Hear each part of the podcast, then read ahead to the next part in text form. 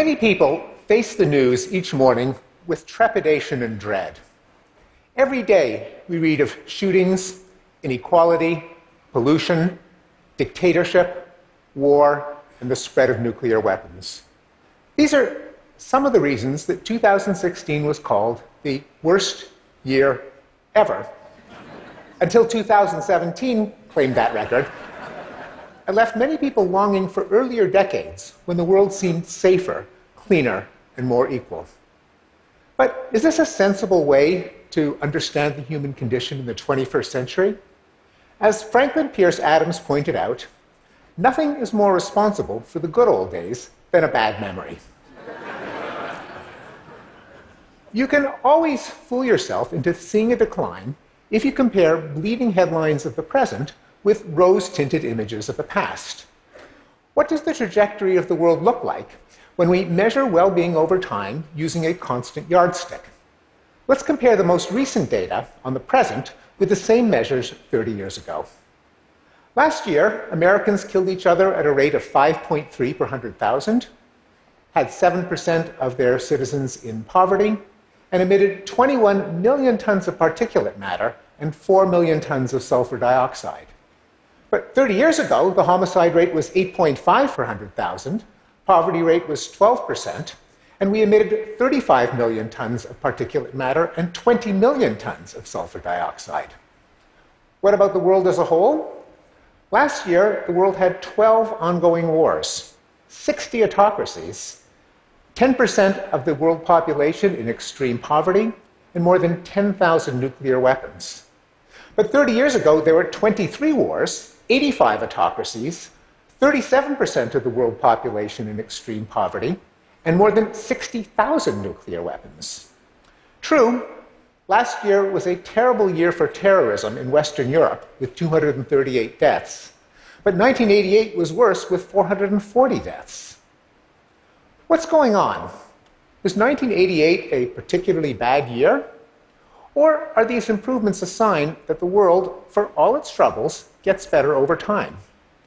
Might we even invoke the admittedly old fashioned notion of progress? To do so is to court a certain amount of derision, because I have found that intellectuals hate progress. and intellectuals who call themselves progressive really hate progress. Now, it's not that they hate the fruits of progress, mind you. Most uh, academics and pundits would rather have their surgery with anesthesia than without it. It's the idea of progress that rankles the chattering class.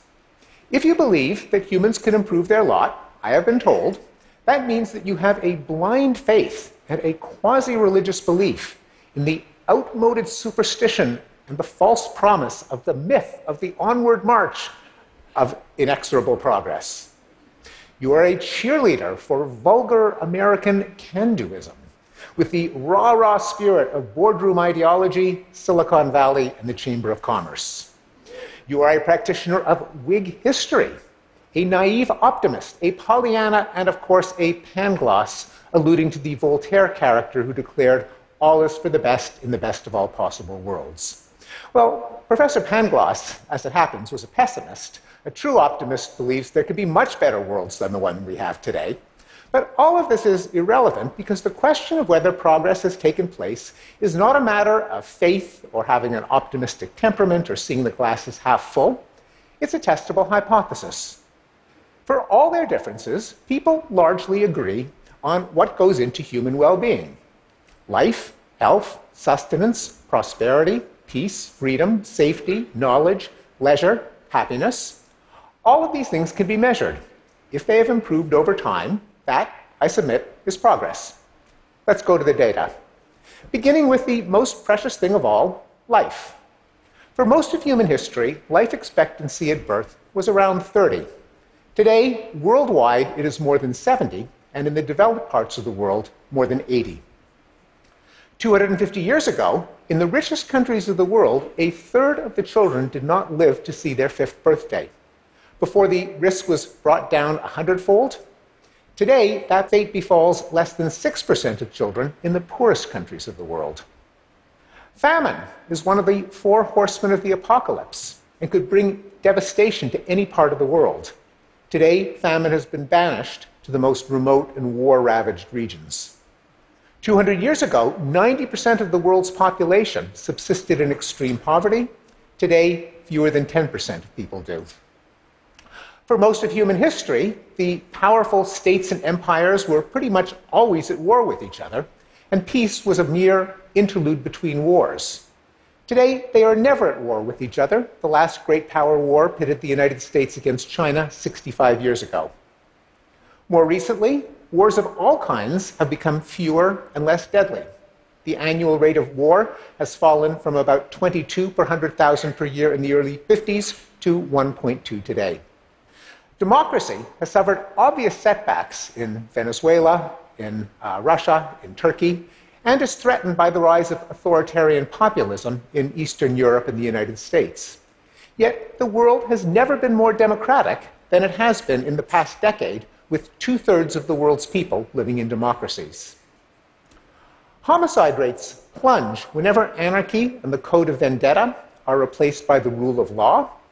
It happened when feudal Europe was brought under the control of centralized kingdoms, so that today a Western European has 135th the chance of being murdered compared to his medieval ancestors. It happened again in colonial New England, in the American Wild West when the sheriffs moved to town, uh, and in Mexico. Indeed, we've become safer in just about every way. Over the last century, we've become 96% less likely to be killed in a car crash, 88% less likely to be mowed down on the sidewalk, 99% less likely to die in a plane crash, 95% less likely to be killed on the job, 89% less likely to be killed by an act of God, such as a drought, flood, wildfire, storm, volcano, landslide, earthquake, or meteor strike, presumably not because God has become less angry with us, but because of, Im- but because of improvements in the resilience of our infrastructure. And what about the quintessential act of God, the projectile hurled by Zeus himself. Yes, we are 97% less likely to be killed by a bolt of lightning. Before the 17th century, no more than 15% of Europeans could read or write. Europe and the United States achieved universal literacy by the middle of the 20th century, and the rest of the world is catching up. Today, more than 90% of the world's population under the age of 25 can read and write.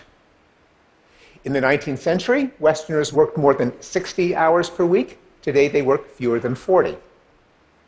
Thanks to the universal penetration of running water and electricity in the developed world, and the widespread adoption of washing machines, vacuum cleaners, refrigerators, dishwashers, stoves, and microwaves, the amount of our lives that we forfeit to housework has fallen from 60 hours a week to fewer than 15 hours a week.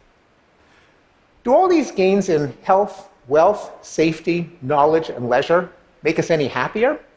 The answer is yes. In 86% of the world's countries, happiness has increased in recent decades. Well, I hope to have convinced you that progress is not a matter of faith or optimism, but is a fact of human history. Indeed, the greatest fact in human history. And how has this fact been covered in the news?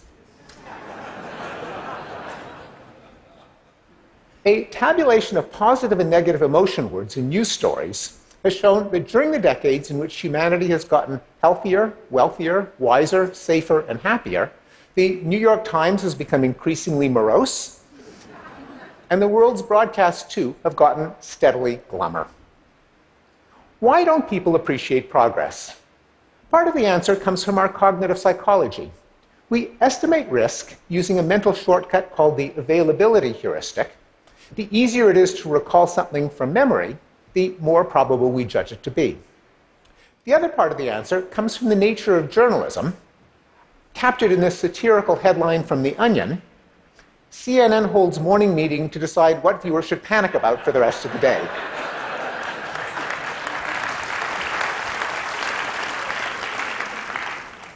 News is about stuff that happens, not stuff that doesn't happen. You never see a journalist who says, I'm reporting live from a country that has been at peace for 40 years, or a city that has not been attacked by terrorists. Also, bad things can happen quickly, but good things aren't built in a day. The papers could have run the headline 137,000 people escaped from extreme poverty yesterday, every day for the last 25 years. That's one and a quarter billion people leaving poverty behind, but you never read about it. Also, the news capitalizes on our morbid interest in what can go wrong, captured in the programming policy if it bleeds, it leads. Well, if you combine our cognitive biases with the nature of news, you can see why the world has been coming to an end for a very long time indeed. Let me address some questions about progress that no doubt have occurred to many of you. First, isn't it good to be pessimistic, to safeguard against complacency, to rake the muck, to speak truth to power? Well, not exactly. It's good to be accurate. Of course, we should be aware of suffering and danger wherever they occur, but we should also be aware of how they can be reduced, because there are dangers to indiscriminate pessimism. One of them is fatalism. If all our efforts at improving the world have been in vain, why throw good money after bad? The poor will always be with you. And since the world will end soon, if climate change doesn't kill us all, then runaway artificial intelligence will. A natural response is to enjoy life while we can. Eat, drink, and be merry, for tomorrow we die. The other danger of thoughtless pessimism is radicalism. If our institutions are all failing and beyond hope for reform, a natural response is to seek to smash the machine, drain the swamp, burn the empire to the ground, on the hope that whatever rises out of the ashes is bound to be better than what we have now. Well, if there is such a thing as progress, what causes it? Progress is not some mystical force or dialectic lifting us ever higher. It's not a mysterious arc of history bending toward justice. It's the result of human efforts governed by an idea, an idea that we associate with the 18th century Enlightenment, namely that if we apply reason and science to enhance human well being, we can gradually succeed. Is progress inevitable? Of course not. Progress does not mean that everything becomes better for everyone, everywhere, all the time. That would be a miracle. And progress is not a miracle, but problem solving. Problems are inevitable, and solutions create new problems which have to be solved in their turn. The unsolved problems facing the world today are gargantuan, including uh, the risks of climate change and nuclear war. But we must see them as problems to be solved, not apocalypses in waiting, and aggressively pursue solutions like deep decarbonization for climate change and global zero for nuclear war. Finally, does the Enlightenment go against human nature? This is an acute question for me because I'm a prominent advocate of the existence of human nature with all its shortcomings and perversities. In my book, The Blank Slate, I argued that the human prospect is more tragic than utopian, and that we are not stardust, we are not golden, and there's no way we're getting back to the garden. but my worldview has lightened up in the 15 years since The Blank Slate was published. My acquaintance with the statistics of human progress, starting with violence, but now encompassing every other aspect of our well being, has fortified my belief that in understanding our tribulations and woes, human nature is the problem, but human nature, channeled by Enlightenment norms and institutions, is also the solution. Admittedly, it's not easy to replicate my own data driven epiphany with humanity at large. Some intellectuals have responded with fury to my book Enlightenment Now, saying, first, how dare he claim that intellectuals hate progress? And second, how dare he claim that there has been progress? With others, the idea of progress just leaves them cold.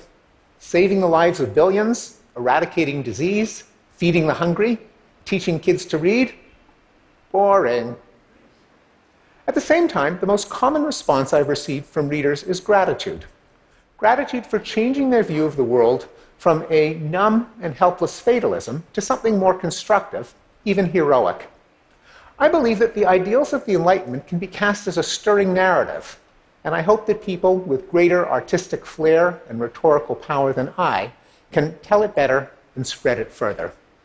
It goes something like this We are born into a pitiless universe, facing steep odds against life enabling order and in constant jeopardy of falling apart. We were shaped by a process that is ruthlessly competitive.